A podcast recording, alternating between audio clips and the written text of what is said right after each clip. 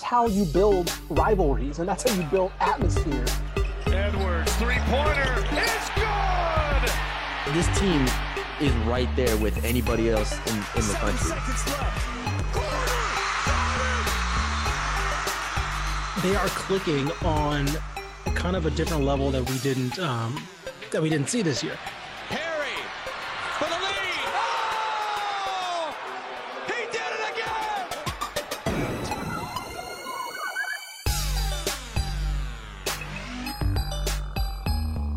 Hello, everybody, and welcome to another edition of the Stone Star State Podcast. I'm Matthew Bruni, and joining me once again is Ishmael Johnson.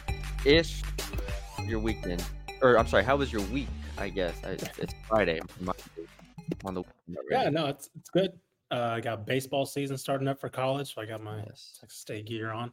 Yes. We'll probably be out to an LSU game soon-ish, if I'm not mistaken, right? Yeah, we'll get there. We'll get there eventually. Champs. We'll get there eventually. I'm not a big baseball guy, but we'll get there. We'll get there. I went to one game last year, and there you go. I will say, I mean, the super regional and all like the postseason stuff there is second to none. I mean, it's incredible. Oh yeah, I bet all that stuff. So, but yeah, baseball season's coming up. We'll see how that goes, and we're entering the final stretch of the basketball season. Mm-hmm. We've talked about it before. Conference season. And conference especially. And we've talked about it before on the women's side, especially. I think there's like 5-6 games left across the board. Men's is obviously a week later, so we have an extra week there. At least in the SEC, I think it's that way in the other ones too. But I wanted to go a little different from where obviously we talk about games and teams and whatnot. And I think we could just start having some debates and discussions, and wanted to talk about the coach of the year debate. I think it's a really interesting one on both the men's and the women's side. I have three candidates both ways that I think are not only viable, but could very well just win the award. And this is just for the state of Texas. For those maybe unclear, we're not doing it by conference. Right. Even though these coaches, I think, will probably win it in their conference. I have three both ways. And we can start on the men's side here. Mm-hmm. So I haven't put these in order yet. I have a tentative order in my head, but we can discuss and debate it from there. Okay. So on the men's side in the state of Texas, my three coach of the year candidates, Joseph Jones, Tarleton State, Kelvin Sampson, Houston, and Grant McCaslin, Texas Tech. Before we start, is there anybody? I have some like honorable mentions. Rob Lanier, SMU, Alvin Brooks, Lamar are the two honorable mentions. Would you throw anybody else in that mix, or in like the honorable mention class, or even in the actual debate? Yeah, I think those are two good honorable mentions. I think maybe Ross Hodge is probably just on the outside of that honorable mention list. Just when you compare what he took over versus what those other guys maybe took over versus the leap that, they took. I'm trying to think if I think you nailed mostly I'd throw Jim Shaw in there from Corpus. Okay, yep. Yeah, he took over a pretty rough situation. I believe they are third. Seven. Yeah, they're third in the Southland right now. About a game out of second. Looks like Will Wade's going to run away with that anyway. With that conference, but had to remake basically the entire roster because of course Steve Lutz took. I forgot who he took. If it was Tennyson. Murdix or Mushila, I can't remember. Jalen Jackson and Mushila, I think. Yes, but anyways, the whole lineup is gone. So regardless, he took those guys. So, and so he had to remake the whole roster, and he was able to do that. So they're they're not as much of a power as Steve Lutz had them. He had them walking the conference basically for 2 years, but a solid job. So I'd put him in the honorable mentions. That's fair. Those two in that category. Definitely. So. I'm curious about your order because I have an order as well. I think I would go McCaslin, Sampson, and then It was Jones, Joseph Jones Charlton. For Charlton. I think I would go that order because I think, in my opinion, I think I can't overlook how quickly he's turned Texas Tech around. Yeah. From what they were last year, from the vibes last year, just overall just not good, to how they're playing, how different they look, to adjusting to, the personnel he has, mm-hmm. and doing it in the conference. I don't want to minimize what Jones has done at Tarleton, but I think Kelvin Sampson taking Houston and just doing it in the Big 12 mm-hmm. puts him above Jones for me. Literally just every question we had about this team heading into conference, I don't say it's been erased, but they've been shown that they've been able to do it week in, week out. Yeah. I had Joseph Jones 1, Graham McCaslin 2, Kelvin Sampson 3. Kelvin Sampson is the toughest one to rank because they are one of the best teams in the country. Like you said, they're doing it in the Big 12. These debates or these, awards in theory always get subjected to, how people's perception is, I think, of a program. And obviously I just think Houston, with the foundation that they have set in the past few years, like, Kelvin Sampson's the coach of the year in the state of Texas over the past 5 years.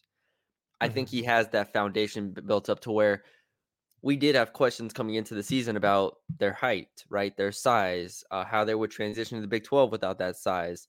And they've answered every single question, right? Their losses have been close games on the road for the most part, besides the Kansas loss, which was by 12. Other than that, it's been like Kelvin Sampson's delivered. I have no problem. Like, that's why I said these top three are all very viable. I just think he has that foundation to where for this specific year, I don't have him as having done the best coaching job in the state of Texas. But again, he's done a tremendous job. The debate for me was 1 or 2, and Jones and McCaslin is incredibly hard to separate because I think Joseph Jones, to be thrust into this position, and not only be thrust into it, but into a position where this team and this program has played a certain way the past 3 years mm-hmm. under Gillespie, and for them to have changed that, overhauled that, whether it was intentional or not, they have overhauled that, and they have found ways to not only win games, but win games in a really solid conference. And what kind of sealed it for me is, I know this is recency bias, but they just won 3 straight road games against Utah Valley, Seattle, and UT Arlington last night. Like, that is an incredible run. And so, 4 of the last 5 games have been on the road. They beat Abilene Christian on the road as well, and then ACU, Stephen F. Austin, and then that 3-game run. So they have gone on this run to cement themselves as the second-best team in the WAC. Coming into the year, we had, I don't know where we had them, but it wasn't top 4 or 5 in the WAC. We're like, all right, it's going to be another fun team where we laugh at them for, shooting a bunch of free throws and, having 70 free throw games. They're one of the best offenses, the second best offense in the conference, the best three-point shooting team in the conference. And that is such a seismic change in their identity that I can't overlook it. And they're getting wins from doing that. And so I have Joseph Jones 1, Graham McCaslin. You laid it out well. For him to have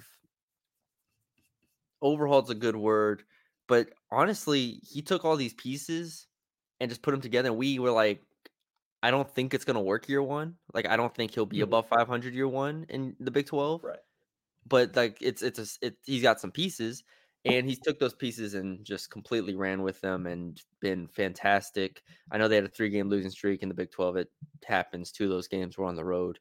But yeah, they're setting themselves up to be like a 4 seed, 5 seed in the tournament at the very worst, and 7-4 in conference with a home win over Kansas coming off of that. And now we see where they go. But if they end the year like 11-7 in conference, he's the Big 12 coach of the year, him or Sampson, like one of them too. Yeah. That's my reasoning for that order. So I think that we have a good debate there. Where we have I think that Right. I think that if, and it's hard to like, I don't know. For me, it's hard to like. I think they're on the. Let's see. Ken Palm has them as a 6-game win streak, 9th longest right now in the conference. This is Tarleton, 9th longest in the country. They do still have an outside shot at winning the regular season. They're going to be a threat in the WAC conference tournament. I think. Let me see.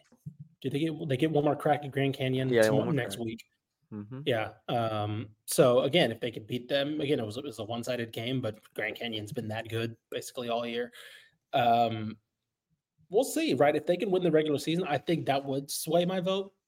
And I don't want to make it sound like he has to win the regular. Like that's such a hard bar. No, but that's a good way of looking at it. What is there like anything like what would have to happen over the next 2 weeks? Would it have to be more of a McCaslin falling off, or would it have to be Jones winning the conference? I think it would be have to be more, or Sampson. Sorry, throw him in there. More too. Well, for Houston, I think if Houston just locks up shop and they went out basically, like I think it's clearly him in my opinion. Because that's an insane. Obviously, it's a Big 12, but like it is an insanely tough stretch: Texas, Iowa State, Baylor, Cincinnati, Oklahoma, UCF, and then Kansas on the road. At home. So again, if they went out, then yeah, sure. I think he clearly wins. But as far as the top two are concerned, as far as Tech and Jones, I think if Jones wins the regular season, yeah, I think he's clearly it. Even if I think he just pushes, let's say they split with Grand Canyon. I think even if they don't have to win, let's say they just push them to the end, maybe lose by a game or something, or maybe 2 games, right? Maybe they drop to Grand Canyon and they lose by 2 games, and that's literally the difference between them and winning the conference. If that coincides with Tech, I'm trying to look at their schedule right now. If they drop 1, 2, 3, 4, 5, 6, 7, if they drop 4, which isn't out of the realm of possibility, Tech. I could see them switching. I could see my mind switching that, right? Let's say they lose Iowa State, which they got this weekend, TCU, on Texas, Baylor, and then they would have to lose a game that they probably shouldn't lose against Oklahoma State, West Virginia, or UCF. Yeah, that's not out of the realm of possibility. Yeah. Just because we've seen how they play, if they're not hitting right, they can absolutely get beat up on offense or on defense. So again, if Tarleton, I'm imagining a world where they lose to Grand Canyon, right? If they lose to Grand Canyon and maybe lose the conference by 1 or 2 games or 2 in this scenario, and then Tech loses the game they shouldn't and then maybe loses 2 or 3 more. Sure, yeah, I can be talked into it right now. Yeah. That would, I mean, yes, if Tarleton goes 14-4 in conference and Houston loses another game or 2 and then, you said, Tech ends like 11-7 or something. Then I think Jones is the winner. If Tarleton does worse than 14-4, and Texas Tech, like there are ways in which each one of McCaslin and Jones like boosts their resume. I'm not sure how much more there is for Kelvin Sampson to do besides, like you said, kind of saying, like aside from running the table, which would be incredible if they ran the table. Yeah. He'd win every award. He'd win the National Coach of the Year award. Like that would be one of the most more impressive. Even if they only lose one more game, if they go 14-4 in the Big 12, they will be probably the number 1 overall seed in the NCAA tournament at that point. Because UConn and Purdue will probably lose one or two more games the rest of their way. And like you said, this schedule of if Houston goes on a run of beating Texas, Iowa State, Baylor, Cincinnati, and let's say they lose the last game of the season to Kansas or something like that. I think Kelvin Sampson very well could win it. Like those 3 to me are on such a different tier, and with the jobs that they've done, I just think like that's the order. One way, however you want to split it. I think that's like those are the top 3 coaches in the state this year. Yeah. The honorable mention. I agree about those 3.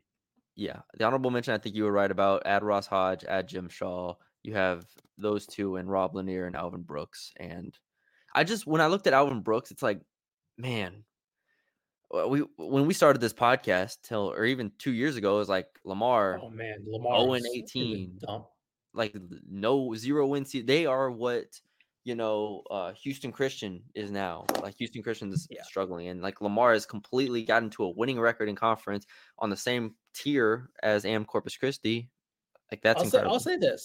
I'll say this.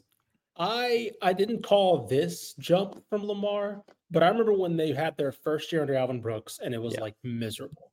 And I said, give this team 2 years, right? Because he was, when you talk again, he took over in 2022, 2023, that season. Go look at that roster compared to the very next year. That is completely stripped down, a different team. And that is in the modern era with the transfer portal and all that.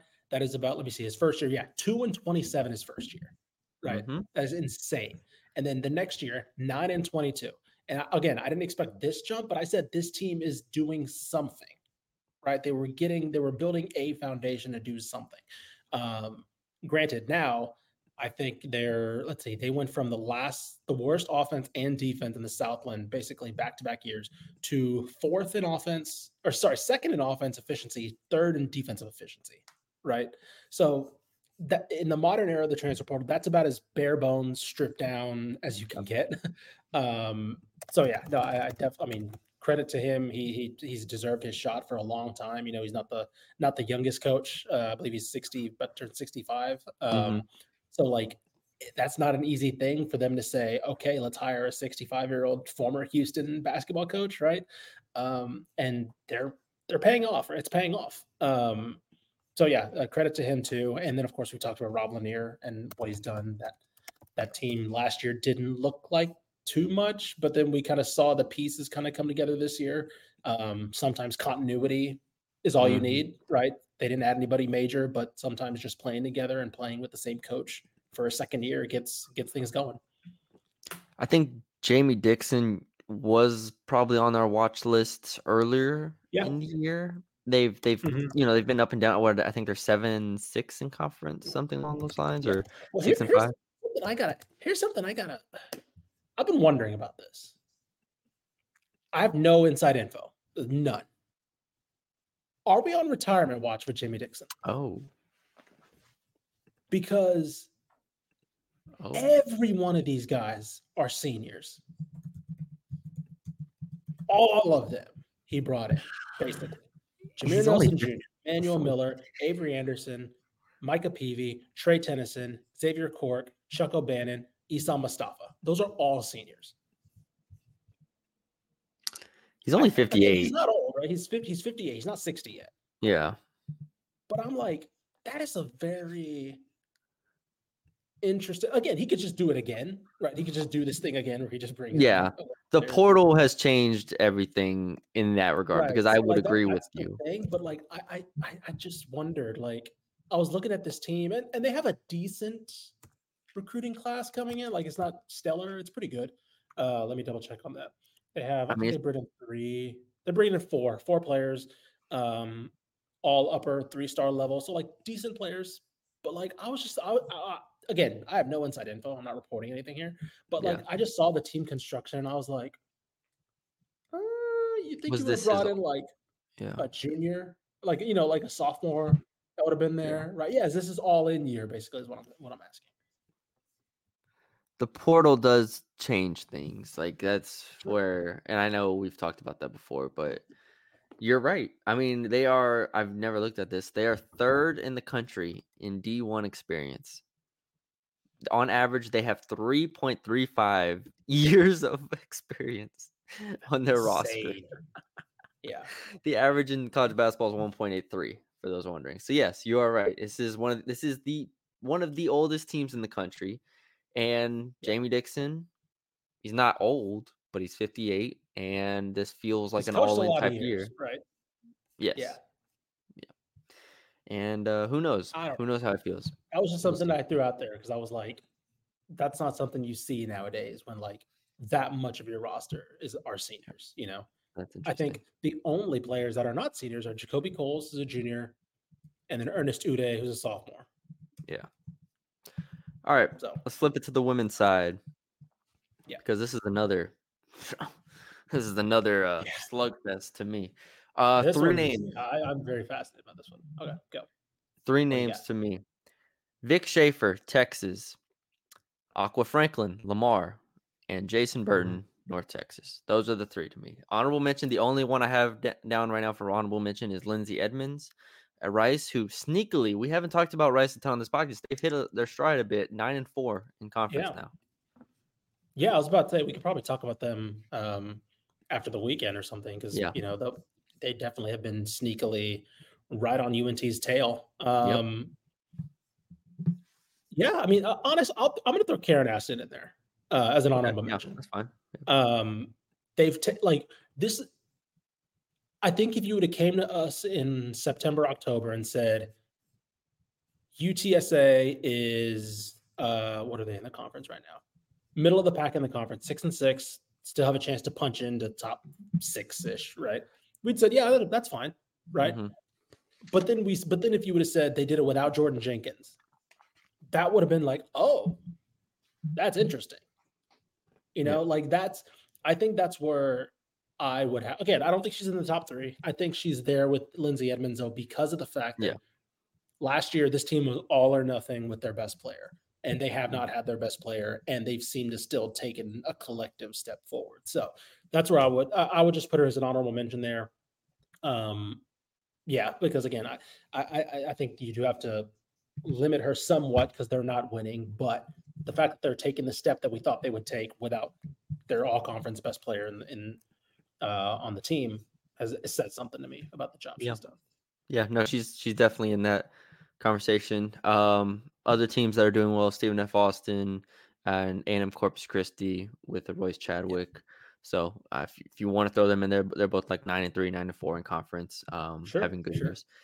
But the top three: Schaefer, Franklin, Burton. They all have very interesting cases. My top three. Go for it. I don't want to do. This is the same thing. I know who my three is. I think we're gonna have the same three. I don't know, but deciding one is really challenging. And I'm just gonna take Aqua Franklin #1, Lamar, Vic Schaefer 2, Texas, and Jason Burton, North Texas 3. Like that's my three. And 1 and 2, I can be swayed, but yeah. Really? Okay. You have Burton high? I was going Burton 1. Ooh, okay. Let's hear Burton, it. Franklin, then Schaefer. Again, like I agree. Like I'm about to contradict myself because I the same argument that I used for Vic Schaefer, you know, for Karen Aston, I mean. Is why I think Vic Schaefer deserves to be in this conversation, right? This is a place where you expect to be see Texas, but without their best player. With that being said, I mean, man, were you excited about women's basketball heading into Mitchell? Aside from the fact that we like Burton as a head coach and we thought that he was a good hire, were you excited for what they were probably going to be this year and year one under him?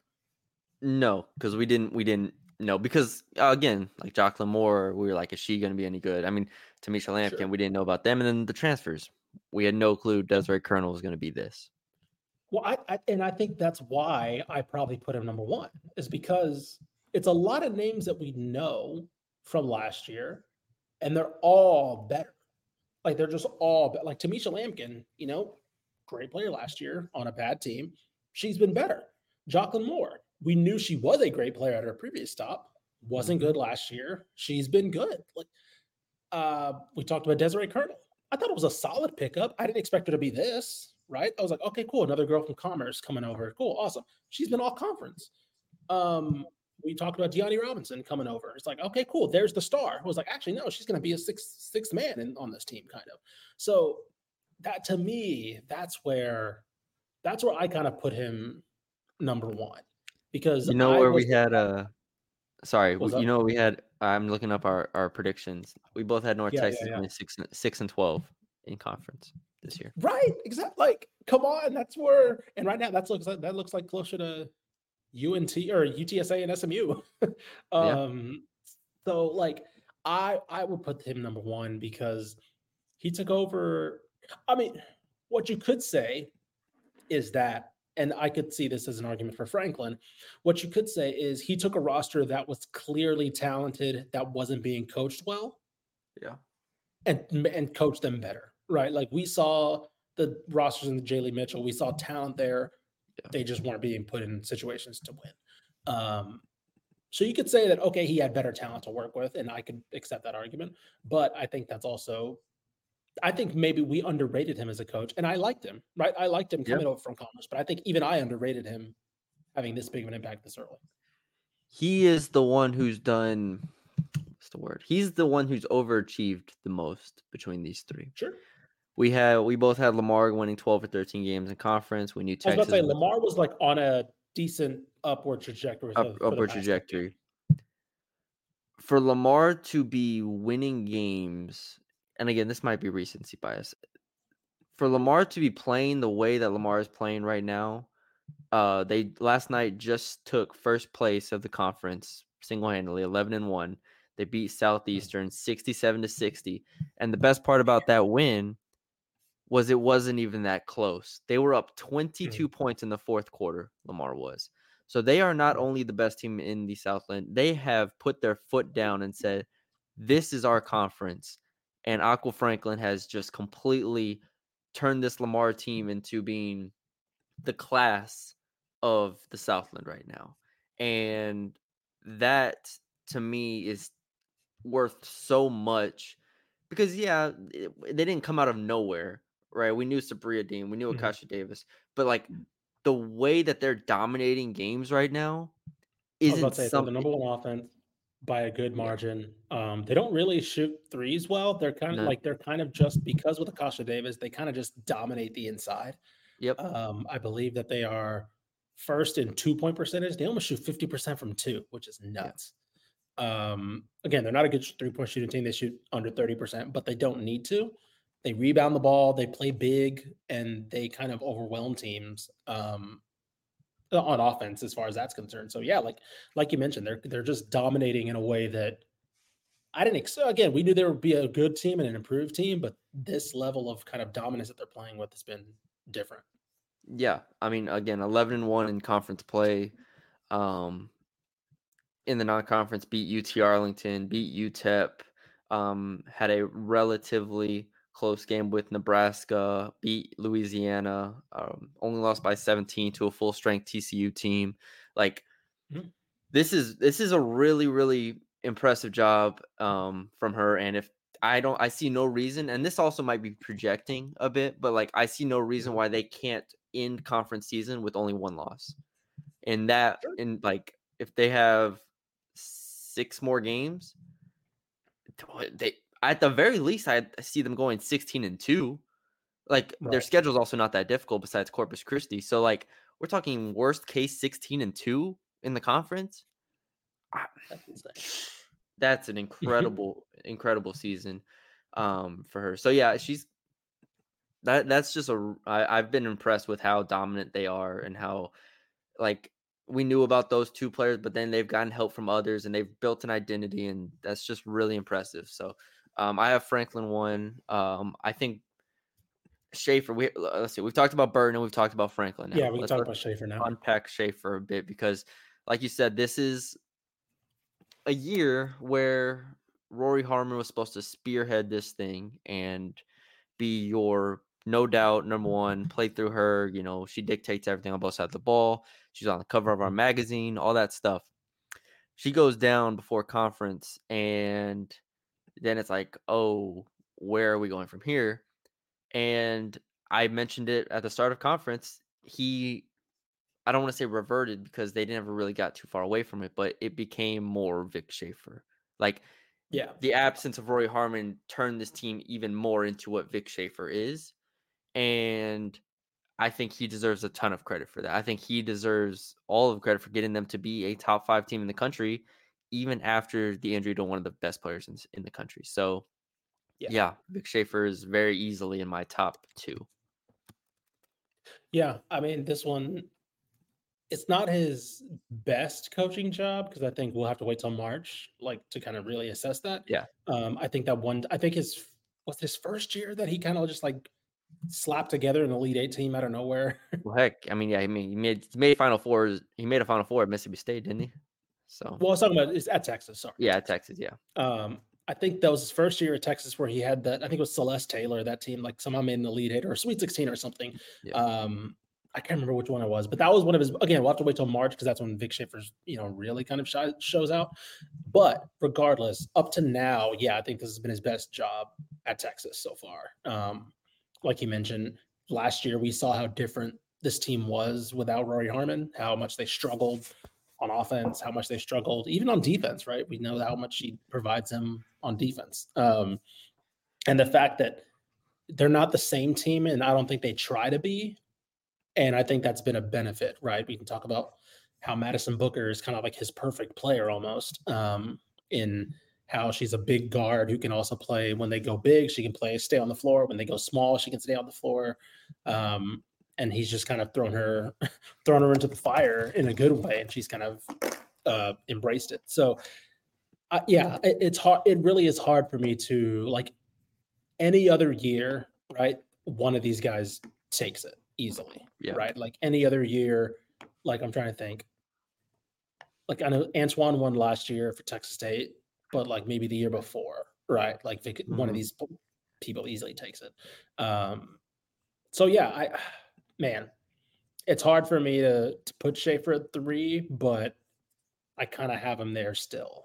It's going to be interesting down the stretch. They have Iowa State, Texas Tech, UCF, Oklahoma, BYU. So the Iowa State game is tomorrow, Saturday. That's a big game at home. If they can win that, Texas Tech, they should take care of. UCF, I think they should take care of. Oklahoma is the big one because if, like, the only chance they have of winning the conference now is if they run the table, and that probably won't win it outright, at least in the regular season. I don't know how many tiebreakers there are, but Oklahoma only has one loss right now. So if Oklahoma loses 2 more and both end up at, what is that, 15-3 or 13-3? What is that? Yeah, 15-3. I could see, like, yeah, you can sway me. I think I'm easily swayed. I'm there. If Vic Schaefer goes 15-3 without Roy Harmon, he wins it to me, even if Lamar goes 16-2.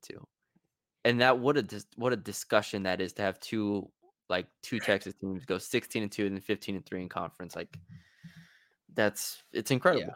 So the only thing that could drop Texas for me is because right now they're tied for second, right? With West, which I think West Virginia.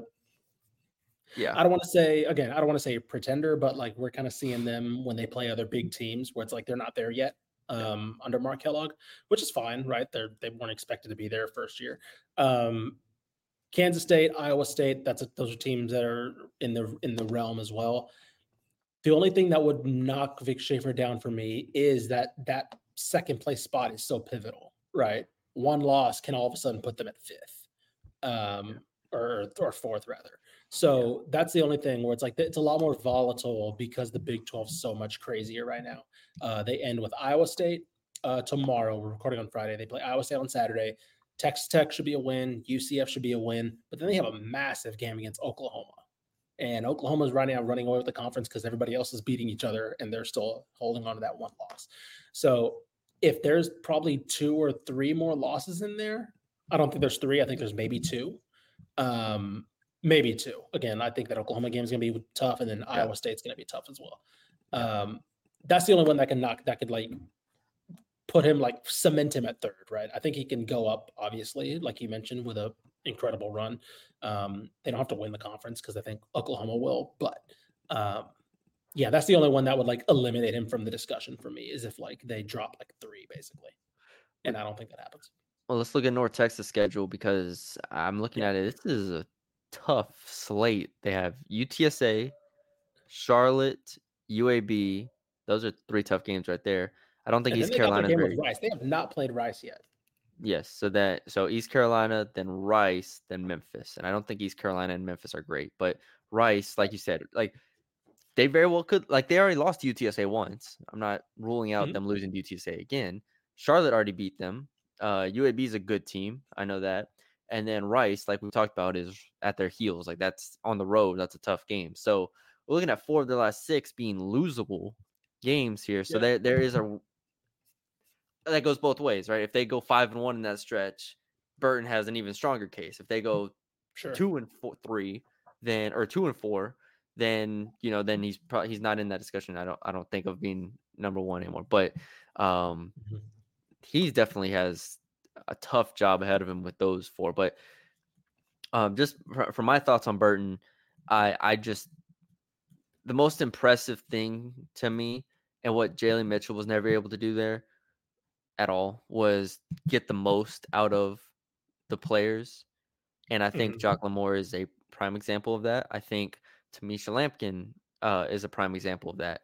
2 returners that have thrived. And then you get Desiree Colonel and what she's done taking the jump from A&M Commerce to North Texas is honestly one of the most impressive things I've seen this year on a basketball court because she is dominating games sometimes. Like she has 20 and 10 against one of the best teams in the conference. And then the next night, Tamisha Lampkin will have 20 and 10. And they're kind of rotating and they're just super effective on the inside. So Burton is definitely in that conversation to me. We'll see how they close the year out, but to have 19 wins right now, he's going to end the year with more wins than Jalen Mitchell ever had. Especially in conference. I mean, this is going to be one of the best years in North Texas women's basketball since Jalen Mitchell was a player back in the early 2000s. So, shout out to Burton. He's going to be, honestly, like, if they end the year strong, is he not going to be, like, a candidate for, like, jobs if they come up? I don't know. I don't know the women's basketball landscape as well, but I'm just saying in theory, I mean, like, I'll say this. I think this year they'll be fine. I think this year he does seem like somebody who would stay in the region, right? I say region because I don't want to say state because I think like I'm extending to like Oklahoma, Louisiana, Arkansas, like that region. He did say that, you know, he's from North Texas area, right? DFW area. So like I think that's going to play a part. So again, I think this year they'll be good because I don't see coaching changes happening. Here, I got something for you right now. What's up? Gerlich at Texas Tech. Not this year. They're fine. But I'm saying next year, if she has another bad year and North Texas has another good year, could we see back-to-back North Texas coaches heading to Texas Tech? That's fascinating. All the way projecting out. You know what would be funny, though, is that he would also be replacing another beloved alum at Texas Tech if he did that. Yes. Because Gerlich was part of the national title team when Tech won in 93. That's interesting. That is interesting because, like, Tech's been fine, but I wonder if they do have aspirations of being more. Yeah. I don't know. We'll see. Like that level of program, I'm saying, like, if no, I get it. After next year. Yeah. Because I think you're right. I'll say this. It doesn't look like, well, I mean, this is getting way down the line. Does Baylor get a little tired of not being what they want to be? This is year 3 of Nikki Collin. Okay, here, let's flip it. Let's flip it. Because we had this written down as well. I want to make this clear. I think she's done a good job. I think that it's a thankless job that was absolutely going to be one of the hardest situations in the country, right? Arguably one of the hard, like literally Kalen DeBoer taking over for Nick Saban at Alabama. So I'm not saying that she's not doing a good job. What I'm saying is, does Baylor have a discussion after next year? Let's say they don't get past the first weekend this year. Right? Let's say they lose in round 2 again, right? Does Baylor start to have the discussion of what are we when Vic Schaefer's down there in Austin doing big work? It's a great question because Also, I think there's also an element of this. If this year doesn't work out, and if next year, in theory, doesn't work out, because Jaren Edwards and Asia Blackwell are gone, right? They're both seniors, if I'm not mistaken. I believe so, yes. I can double check that, but I don't think they have COVID years. Sarah Andrews also. Like, this is going to be a very different team next year. If they are all, once again, if they end a game above 500 in conference, or two games above 500 in conference, and they lose in the first or second round again next year. Like, and again, this is projecting. This wasn't even on our hot seat discussion. Right. But like, we're just talking now. Baylor should have aspirations higher than that. I think they should, especially new arena.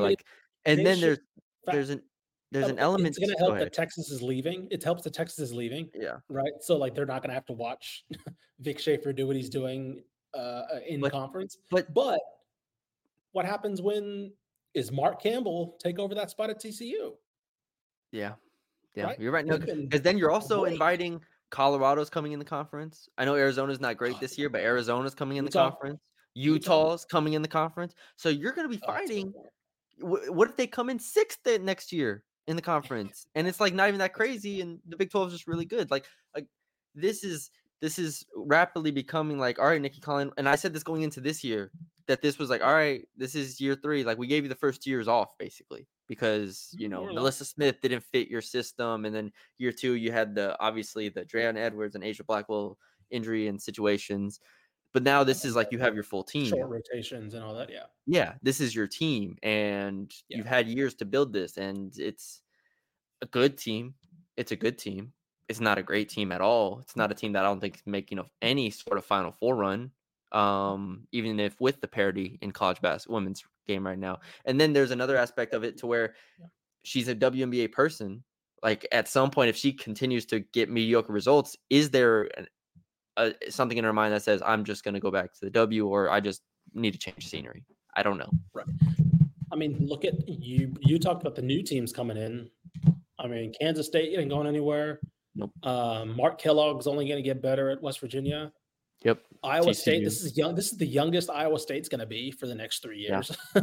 Audie Crooks is going to be tearing teams up from the inside for them. I don't know what she's averaging right now, but she's killing it as a freshman. So yeah, like you mentioned, 17-7 as a freshman, Audie Crooks for Iowa State right now. And again, those are the type of players that kill Baylor. 6'3" post, done, right? So yeah, like it's a discussion, right? It's going to be a discussion because while again in a vacuum, yeah, cool, she's done a great job, right? Like in a vacuum. But when you take the cover off and you see that it's Baylor, and you see that it's a team that's not even 5 years out from their last national title, it's like, okay, well, what is the expectation there? How long do you? I'm talking about as an administration, as a booster, right? How long do you say, okay, now we have the Mulkey era behind us? Where is the product, right? Like, where is the super product? Because, I mean, the one thing, whether or not Mulkey was winning national championships or one thing, the one thing you saw her bring in every single year was stars. Like, every year they had stars. And even at LSU, they went and brought transfers, but they still got it. Michaela Williams, right? They still brought in, last year they brought in Samaya Smith, right? They still brought in players who you're like, oh, damn, like they got her. Yeah. That hasn't been the case yet at Baylor. You're right. Yeah. We'll see. They'll probably end. I mean, they have 5 games left. They're 7-6 right now. They'll probably end 10-8. Maybe they can sneak to it 11-7, which would be great. But they haven't shown that consistency yet to do that. So, sure. Good. With we didn't have any. I will be at the game this weekend where they retire Brittany Griner's jersey. I think I'll say this on a serious note. I do think that's something that does buy her time. Is that she is a likable person who's really ingratiated herself to the like she's not a prickly personality like Mulkey was, who you just put up with because she was winning, right? She's somebody who's like tried to really instill herself in the Baylor ethos, and I think that does like being liked helps, right? It might sound cheesy, but it does. No, it does. This is good because we didn't even have when I said, all right, let's do a little hot seat segment too. We had nothing under. Yeah, we didn't even have her on there. And then we came up with two that wouldn't even. No, I'm sorry, we came up with two that wouldn't even happen this year, but for next year.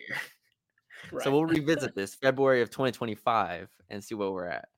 All right, but on the men's side, there's actual names here that I think we can talk about. Number one, starting with Buzz Williams at Texas A&M, because we should have just stuck with our guns. Honestly, I think we should have just stuck with our guns and just stuck with our discussion we had in what was that, December of 2022? December of 2022. We were asking like, what's going on here. We're like, this is what, like, you've had now a ton of time, and where are the results, so on and so forth. Texas A&M in the non-conference had lost to Wofford and Murray State and all these teams. They go on an incredible run, 15-3 in conference, all that just to lose in the first round to Penn State last year. This year, we're like, all right, they return everybody. They're going to be they're second in the SEC projected. They have Wade Taylor, player of the year in the conference. This is the year. This was. And they even I'll even say this.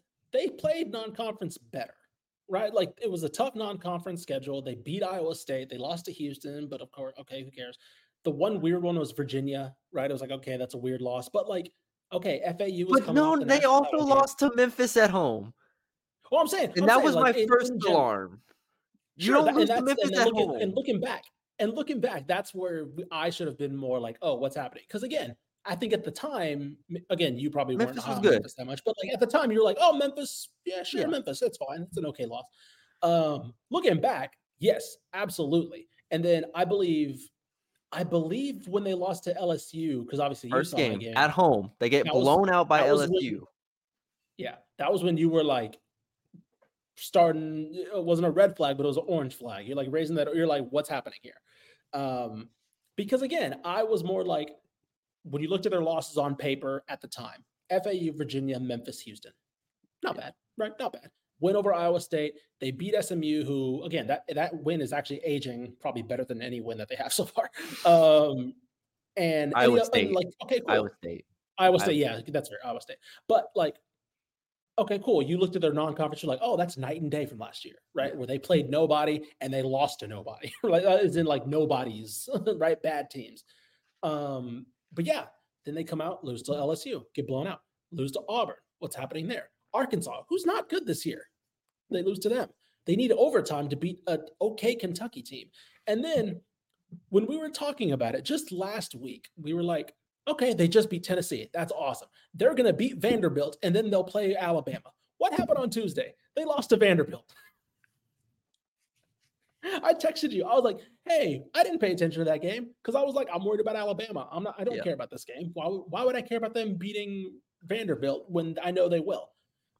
I texted you. I was like, okay, so when are we talking about Buzz Williams? Because that's inexcusable. Yeah. This is so they're now 15-9 overall, 6-5 in the conference. I think they're projected a 10 seed in the bracketology right now, 9-10 seed. So I haven't looked at the updated one, but last I checked, that's where they lost Julius Marble off last year's team. That's it. That's it. Everybody is back. And who was the wing? I can't even remember his name. The wing that they lost, Dexter Dennis. They lost, but they replaced him with good players. I in my opinion, like they added Ty Lawrence, and you still have Wade Taylor and Tyrese Radford who have taken a dip. So I think there is a serious discussion to be had from Texas A&M if they end the conference 9-9, and let's say they make the tournament as last four in, or they make it as a 10 seed or something like that, and they lose first round. I think it has to be over, because this is year 5, right? 18-13. 18. Let me see. Let me double check. Yes, this has 18-13 now. Yeah, 18-13. 9-9 in conference. You lose in the first round of the tournament. I can't support that, because now you have Texas and Oklahoma coming in too. Oklahoma's not great. Texas has been average under Rodney Terry, but like, this is the pressure continues to heat up. This is just not acceptable. 5 years now. It's probably Rodney Terry or Porter Moser. I'd rather play for both those coaches at A&M or Texas and Oklahoma right now. Yeah, I agree. I mean, again, 5 years of Buzz Williams, and you have an NIT championship game berth. Yeah.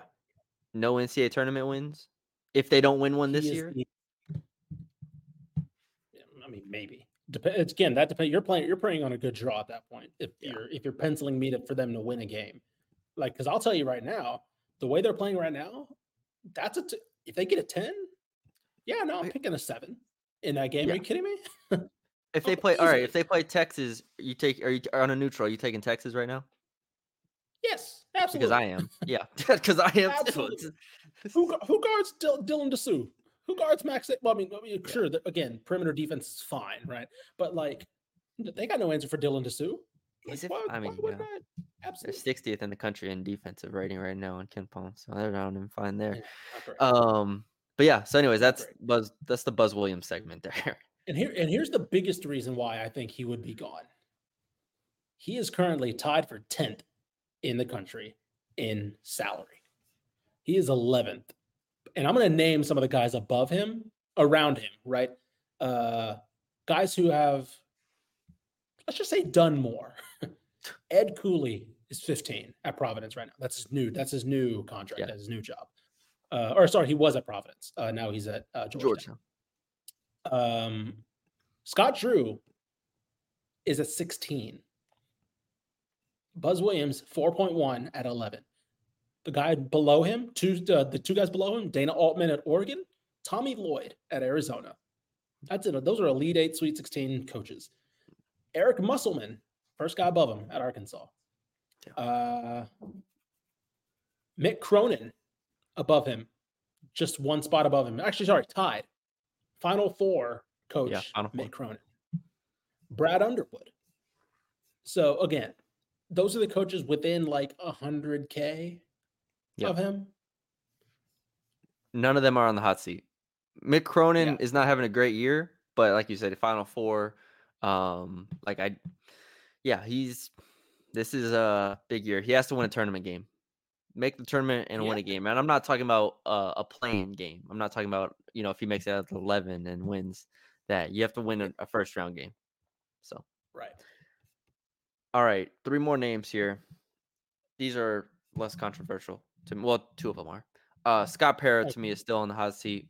Rice continues to disappoint. We haven't talked him out of a bunch because I said we weren't talking about Rice anymore. Rice, 9-15 overall, 3-8 in conference play. To your credit on why we're talking about it now and why it's a difference now. They do have a new athletic director. Tommy McClellan took over in August. And as we know, with new presidents, new ADs, like sometimes they like their own guy, right? Mm-hmm. And so that's why this year, in addition to, of course, they've been disappointing again, but like they've been disappointing in the past. The reason why this would be different is because of a new AD. Yeah. So they're probably going to end with like 5 wins in conference, 5-13, and Evie's going to be gone, Fiedler's going to be gone, and you're going to have to look in the mirror and say, what do we want this to be?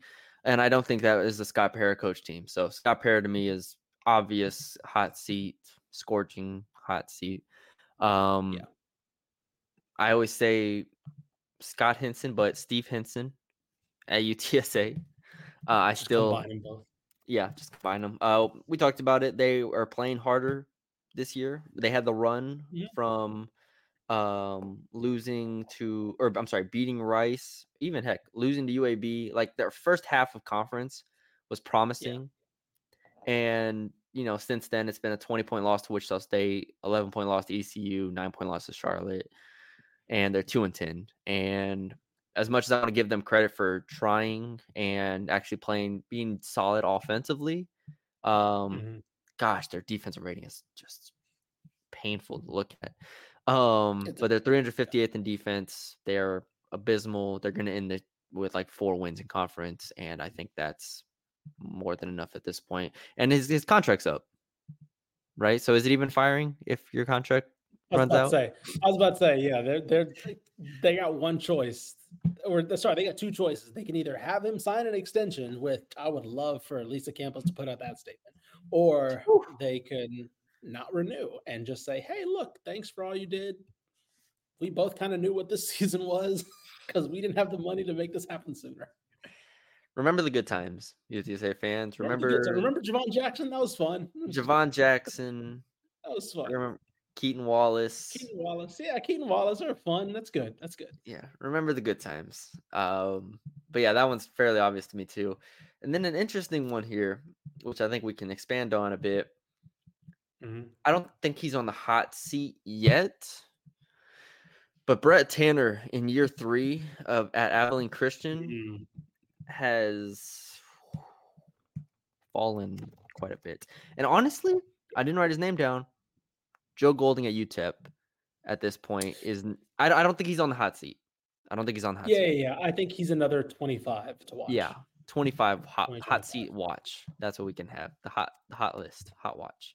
It's tough. Yeah, but Brett Tanner, I think, is actually – right now, kind of on a hot there's seat. Some discussions to be had about Brett Tanner. Yeah. Last year they went 5-11 in conference, and remember that's I believe the second year in the WAC to go 5-11, and then this year they're currently 4-9, so looking like another 6-14 year or something like that.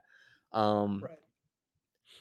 Does he get another year to try to figure this out? Because I'm always of the mindset of, when you hire from within, when you promote from within, the leash is shorter to me personally, whenever you've hired from within. Like, that's just how it goes, because you should be able to tell pretty quickly if this is going to work if you hire from within. Like Ross Hodge, right? Clearly. You're asking them to run it back, right? Because that's the whole point. Right, exactly. It's like, we got a good thing. Let's keep it going, right? As UMC senior Ross Hodge, keep it going. If Ross Hodge came out and won 5 games this year, yeah, they're probably cut loose, right? It's like, okay, cool. We didn't have enough to where we would expect to fall off like this. I think it's the same with Brett Tanner. Like, a lot of the Joe Golding era guys, aside from Arian Simmons, maybe, they're gone, right? Everybody's gone. So it's a lot of guys that are his players. And I think the thing that's been the most alarming is that the defense is at its worst it's ever been. Right? Like, the defense is actually, honestly, they probably finished last year worse, but let's put it that way. The past 2 years, the defense has been the worst, and that's been the calling card for this program for the last 10, 15 years. Yeah. And again, year 1 under Brett Tanner, when it was the Joe Golding guys, they were really, really good again. They ended the year 25-11. They won 2 games in the NIT, I believe it was, before losing to Middle. And they had a good year. So maybe Golding had a better idea of what it took to win at Abilene Christian, like the specifics, or maybe he figured out what fit his system better, and Tanner just maintained that for a year. But yeah, 2 years. I do wonder with some of these jobs, and this may be one of them, I do wonder if we start to have a question of what is ACU? Right, what is the ACU in a vacuum? Because I think maybe in a couple of years we look back and say, damn, Joe Golding just knew what to do, like he mentioned, right? Yeah. And maybe ACU isn't a team that's a WAC contender year in, year out, right? Maybe someplace like Tarleton, closer to DFW, right? It's a little bit more of a you can kind of get talent out there a little bit easier maybe. Maybe that's a little bit of an easier place to win. SFA, right? They have the history. They've done it for multiple head coaches now, on the men and women's side. Maybe Joe Golding was somebody who was able to do something unique that's not necessarily, it's not like Duke, where it's just like, oh yeah, after Krzyzewski should be able to roll in and keep in recruiting classes and, top 25 teams or whatever. I don't know. I think for now that discussion doesn't need to happen, but I think the further we get past the Joe Golding era, I wonder if that's a discussion we kind of have about that program. Yeah. And Golding, like I said, is on watch for 2025. Last year, 7-13. Again, similar to Tanner takes over year 1 with previous coaches, players, Bieniemy, Boom, Kennedy, Verhoeven, what did we say? The starting 5 all transferred and went to play, start at a P5 school the next year. something like that, like Sule Boom, obviously, and all those players. And so then it went from that to clean house, and we thought it was more so of, all right, you clean house from those, you know, guys who just want to play offense, and you get guys that want to play defense, or you get guys that fit your culture. And which was true. The time for a period of time looked okay this year. Like they looked. I'll say this: early in the year, they looked as good as we thought this team would be. I bought their stock 5 games into the season. 100%. I bought the stock, 100%. And the stock was not good. It was not good stock. They beat Cal, and I watched. I beat them. I watched them beat UC Santa Barbara, and I watched them beat Cal, and I was like, "This is what Joe Golden wants." I remember saying that this is the team they want. They have versatile scorers. They have Zid Powell, Tay Hardy, Solomon, Frazier, like Camper, all these guys that make a lot of sense. And then they hit a wall, and now they are 4-6 in Conference USA. And it's a Conference USA that, in theory, if you just lined me up these programs, 1 through I think there's 9 or something, if you just line them up, I'd say UTEP every year should be in the top 4 at the very least. Like Liberty, La Tech, Middle, maybe Western, like those are fine programs, but like UTEP should be in that conversation. Yes. And they're not. And they haven't, here's the thing, they haven't had a win streak in conference yet. They have not won back-to-back games in conference. Or sorry, they've won once. They've won once. Middle, but they've been up and Western down. Kentucky. And that is it. Everything else, loss, win, loss, win. Like there's been no sustainability anywhere. And like, I mean, again, whether who we blame on this, I don't know. Somebody like Tay Hardy, it's kind of falling off a cliff a bit. Like he has not been the guy that he was to start the year, and it's not like his teams were known for pretty offense before that.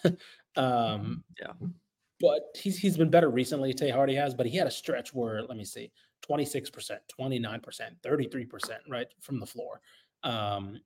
So again.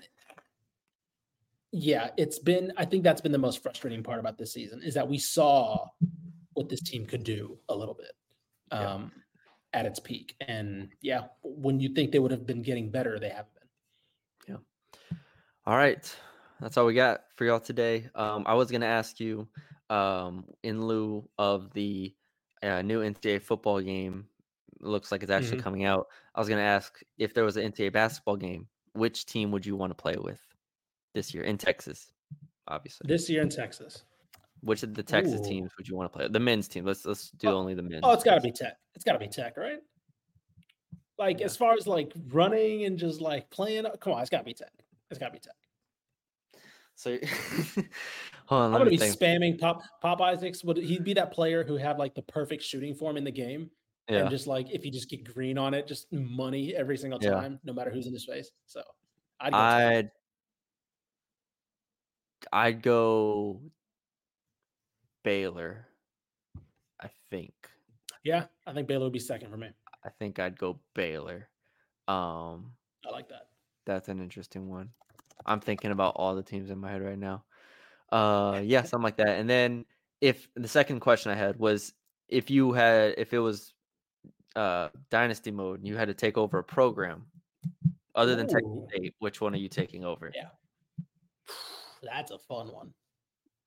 Which program am I taking over? Who do you got? First thing I thought of was bringing UTEP back to glory. Yeah, honestly, that'd be a fun one.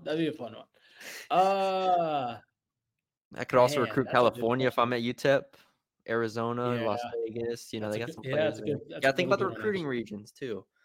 You do. You know what? I'm taking over UTA. Okay, UTA, I like that. Let's get UT Arlington back up. Yeah, good arena, good location. Good, you're the only one in the WAC, or one of the only ones in the WAC. So I'll take it. I'll take UTA. Yeah. Bring them back up. Okay, that's good. Like NBA, they need to bring back. I don't know if you play the College Hoops 2K games. Those are my favorite. I still play. So no, we talked about this before. I played NCAA 09, EA Sports, NCAA 09 with Kevin Love on the front. I had those. My team was Vermont. I got the Catamounts. I had like 10 years under the Catamounts, and I was grinding. Like literally over the past 10 years, no longer, since 09, I've played at least 10 years with the Virginia Catamounts or the Vermont Catamounts. And I will say the only thing I would change is I'm used to make it to where they couldn't leave and had to use all. They had to spend all 4 years of their college. All four years. Yeah, you couldn't go to. It's the like draft. I am recruiting to have you for a year. Yeah, there's no draft. If I did that now, I would let them leave because I was stacking dudes, just stacking 4 stars and 3 stars and 5 stars on top. I'd get the occasional 5, and I'd be like going crazy because I built them up. Yeah. But yeah. So I had those questions, and there we go. That's excellent. That's awesome. All right. But yeah, thank y'all for joining us. Follow us on Twitter, on TikTok, Zone Star State on TikTok, DCT Basketball on Twitter. If you're listening on the audio side, leave us a 5-star rating and review. Subscribe to the YouTube if you haven't already. Thank y'all for joining us, and we will talk to y'all later.